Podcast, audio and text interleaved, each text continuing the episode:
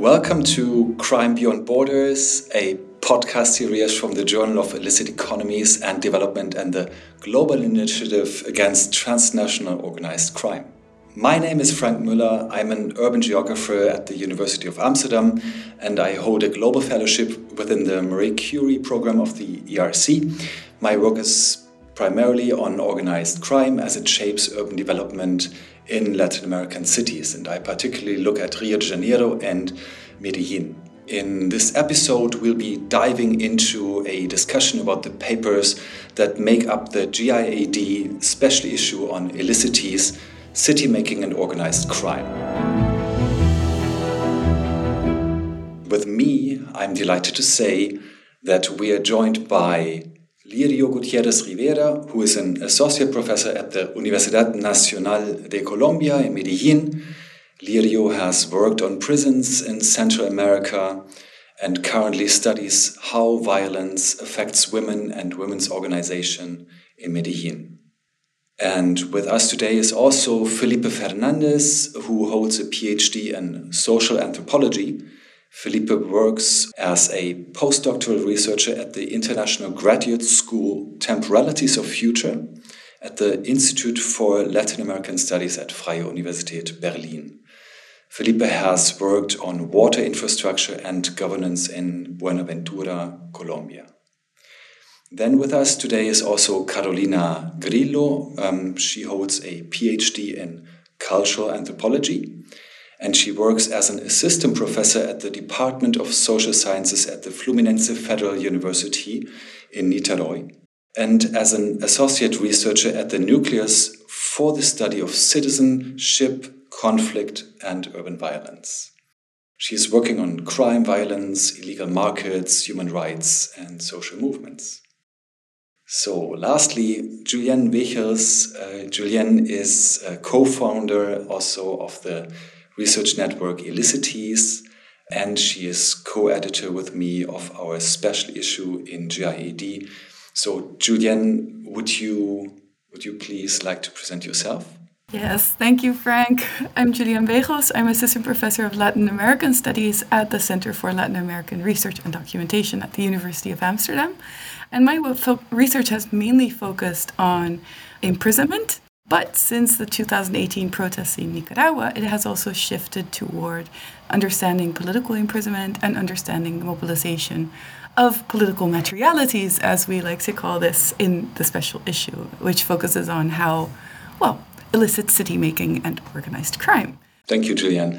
If you're interested on the different papers that make up this whole special issue, obviously all papers are open access, they are all peer reviewed. Please check them out. Okay, so let us now move to more specific contexts and more specific cases. And as said in the beginning, we have three wonderful panelists with us here today. Julienne is here in the wonderful double role, not only as co-editor of this special issue, but also as a author. She has co-authored a paper together with Ricardo Diaz, who's also a PhD here at the University of Amsterdam. Julienne, would you like to briefly introduce us, take us into your paper, let us know a little bit what it is about? Yes, thank you, Frank. So in our paper, Ricardo and I focus on the materialities of violence and care, or better said, repression and care. And this is actually in large part due to his originally master's research looking into the materialities of care with Nicaraguan exiled protesters. So we combined that with my ongoing research with the family members of political prisoners and former political prisoners who also express very detailed accounts, of course, of what they are going through following the massive anti government protests in Nicaragua in 2018. Um, so, what we could see in, in this Nicaraguan insurrectional city is how materialities become part of a political conflict and how they are also historically and symbolically relevant. So, people don't just draw on any materiality, they draw on very specific materialities like the bricks that you use to build barricades, yeah, that's basically what our paper goes into. And with that, kind of tries to unsettle perhaps also a little bit the, the notion, what we try to do also with the whole special issue, right, of organized crime as only, like, let's say, formally recognized criminal actors, but we also look at very closely this analogy that Charles Tilly makes, indeed, of looking at the state also as an organized criminal actor. So, let's say, in the way in which state crime then becomes an integral part of the cityscape.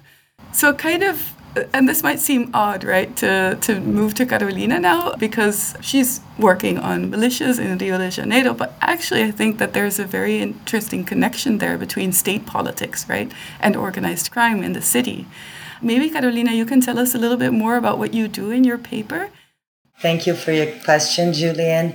Our work addresses the issue of armed control, of territorial control exerted by armed groups in Rio de Janeiro it was only possible because at GENI, together with Fogo Cruzado, an institute, we built a database and mapped the armed groups in Rio de Janeiro because this information was not available for anyone. So, from the map of armed groups, we were able to assess how much of the territory of the Rio de Janeiro city and the Rio de Janeiro metropolitan region is under control of organized crime We prefer to say criminal groups or armed groups. And the the most astonishing data is that militias they have become the most important group. They half of the territory under control of armed groups is currently under control of militias, and these were groups that were initially praised by political authorities in Brazil, and they are known because so many investigations, some concluded investigations, have resulted in the arrest of political representatives from the Rio de Janeiro State Assembly and the City Council and the police. So militias are very intertwined with state actors. So it is a very considerable threat to democracy. But specifically in this paper, we address the issue of political favoring and the economical favoring to the expansion of militias. And we came to the conclusion that police repression is much lower in areas controlled by militias. All the state coercive apparatus is directed to the drug trafficking factions. And we have also concluded that uh, militias have benefited from many investments on a city infrastructure. Militias have coordinated the work of urbanizing, expanding the city in the west zone of Rio de Janeiro. So there were so many public investments because of the Olympic Games and the World Cup. Much was invested in city infrastructure, and it uh, kind of favored militia's most important business, which is real estate markets we noticed that the places where the construction business was more heated were the places under were the, the, the regions under control of militias. So well, this is something that must be addressed collectively and through investigations and through public debate because it represents a considerable threat to our democracy and because the life of the urban poor is subject to overtaxation by these groups who are extorting not only the real estate businesses that we are addressing in the paper, but also all other businesses and public services from water supply, gas supply, and uh, transportation. So, all essential services are being overtaxated and administered by criminal armed groups responsible for such high homicide rates. Thank you, Carolina, for this this explanation. I was just wondering if you could tell us a little bit more about the material implications of this intimate connection between militias and politics. Are there particular markets aside from the public services that you mentioned, particular construction markets that they're interested in? Because the expansion of an urban area, of course, requires a lot of requires a lot of work and, and a lot of um, economic effort as well. Would you say that perhaps your paper looks more into the political and the economic ramifications? Are there any kind of very material ways in which this expresses itself? Well, militias, they are racketeering groups, so they are basically selling protection. This is how they they began by extorting every single business in areas controlled by militias have to pay protection fees to these groups. No such thing used to happen in territories controlled by drug factions. Now drug factions have begun to overtaxate products and services in the areas they control too, because they have learned it from militias. But the protection markets are very important, and this is how they can control all other markets, even the legal ones. But yes, militias also sell drugs, illicit drugs, just as not in the same way. It's not so important to militias' income as it is to drug factions. But yes, they do take part in many illicit markets like the sales of stolen goods and stolen cars and uh, and cargo theft. They are involved in other criminal activities as well. But what is really the focus in our paper is what we can assess by the, the data on illicit activities so that we can assess how some regulatory agencies from the government may address the issue of militias without necessarily confronting an open armed conflict. So they can, using some regulatory policies, they might impose some uh, income losses to groups that have been profiting not only from illicit activities, but also from licit activities. And they are basically making the life of the urban poor in Rio de Janeiro more expensive.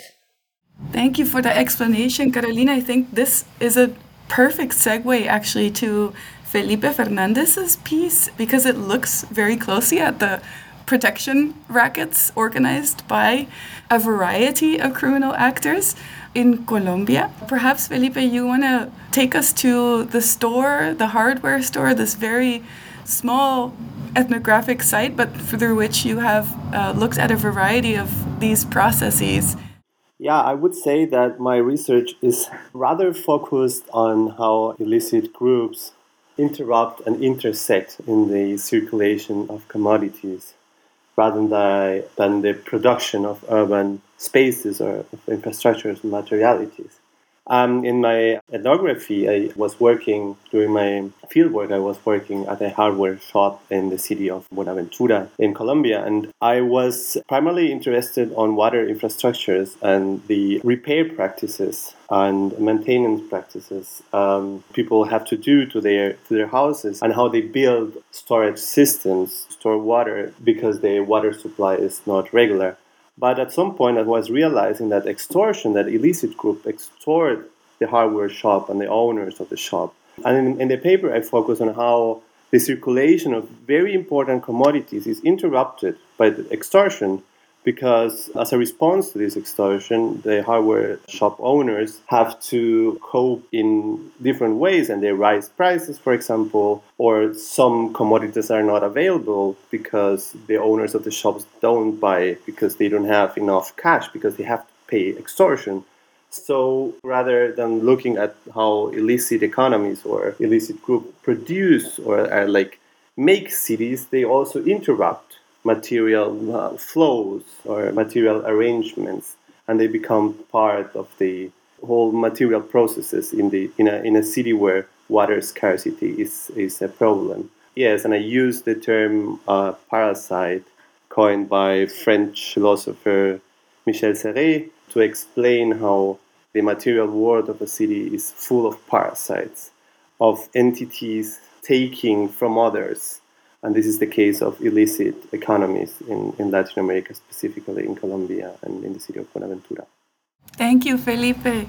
I think I'll give it back over to Frank. Yes, so one common thread that runs through most of the papers in this special issue is definitely the peripheral areas of, of cities.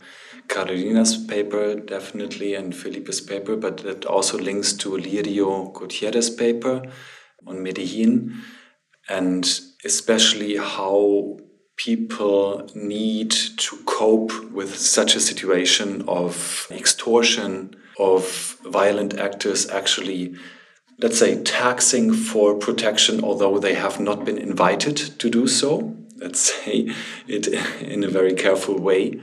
So Lirio's paper is a lot on those coping strategies and violences that especially women experience in such a situation of peripheral urban areas.